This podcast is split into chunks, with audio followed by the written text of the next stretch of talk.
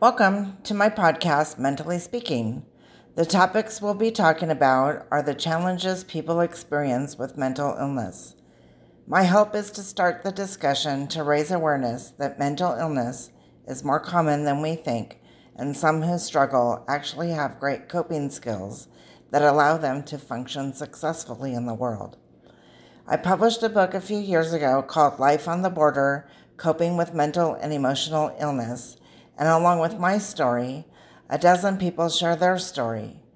The experiences shared here are experts from the book.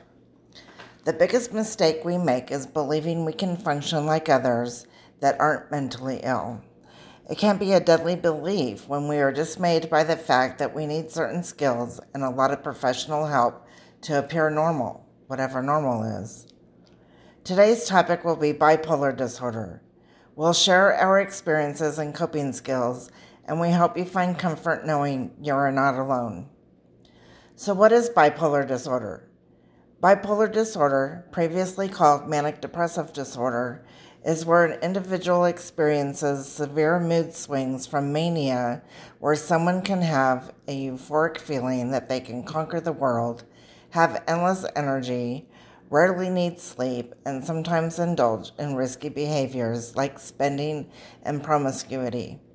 They become de- then they become depressed with no energy, oversleep, eat too much or not at all, become suicidal, and sometimes forget about personal hygiene.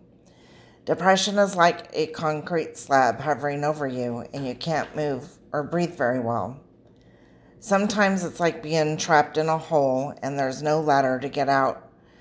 Or they can experience hypomania, where the symptoms aren't as severe as mania and can become easily agitated or lose their temper, and, don't, and it doesn't last as long as the mania people can still get into trouble with their behaviors, like spending and so forth. One lady shares that when she's manic, she has nonstop energy, drives fast, talks fast, and is addicted to her relationship. Then she crashes and becomes severely suicidal. Her coping skills include medication, seeing a psychiatrist once a month, exercising daily, babysitting her grandchildren, arranging flowers, and cooking family dinners once a week. Another challenge that bipolar people have is staying on their medication. They either can't tolerate the side effects like weight gain or lack of libido, or they feel stable so they think they don't need the medication in the first place. They don't realize that the reason why they're stable is because the medications have become therapeutic. I personally have been hospitalized numerous times when stopping medications. It actually took me seven years to finally accept the fact that I needed medications to function successfully. My personal coping skills have been writing, listening to music, walking or hiking, going to the beach, connecting with at least one friend a day and ask them how they're doing so I distract from what I'm feeling. I also found Reiki, a Japanese technique for stress reduction and relaxation that also promotes healing body, mind, and spirit.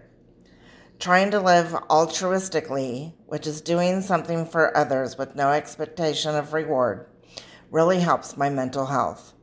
I also take medication and sometimes talk to a therapist and stay in contact with my psychiatrist for medication management. Visit my podcast at rss.com forward slash podcast forward slash mentally speaking for the list of mental illness topics like anxiety, depression, PTSD, and complex PTSD, borderline personality disorder, and eating disorders. You can also visit my website, mentallyspeaking.net forward slash shop, where you can purchase the book.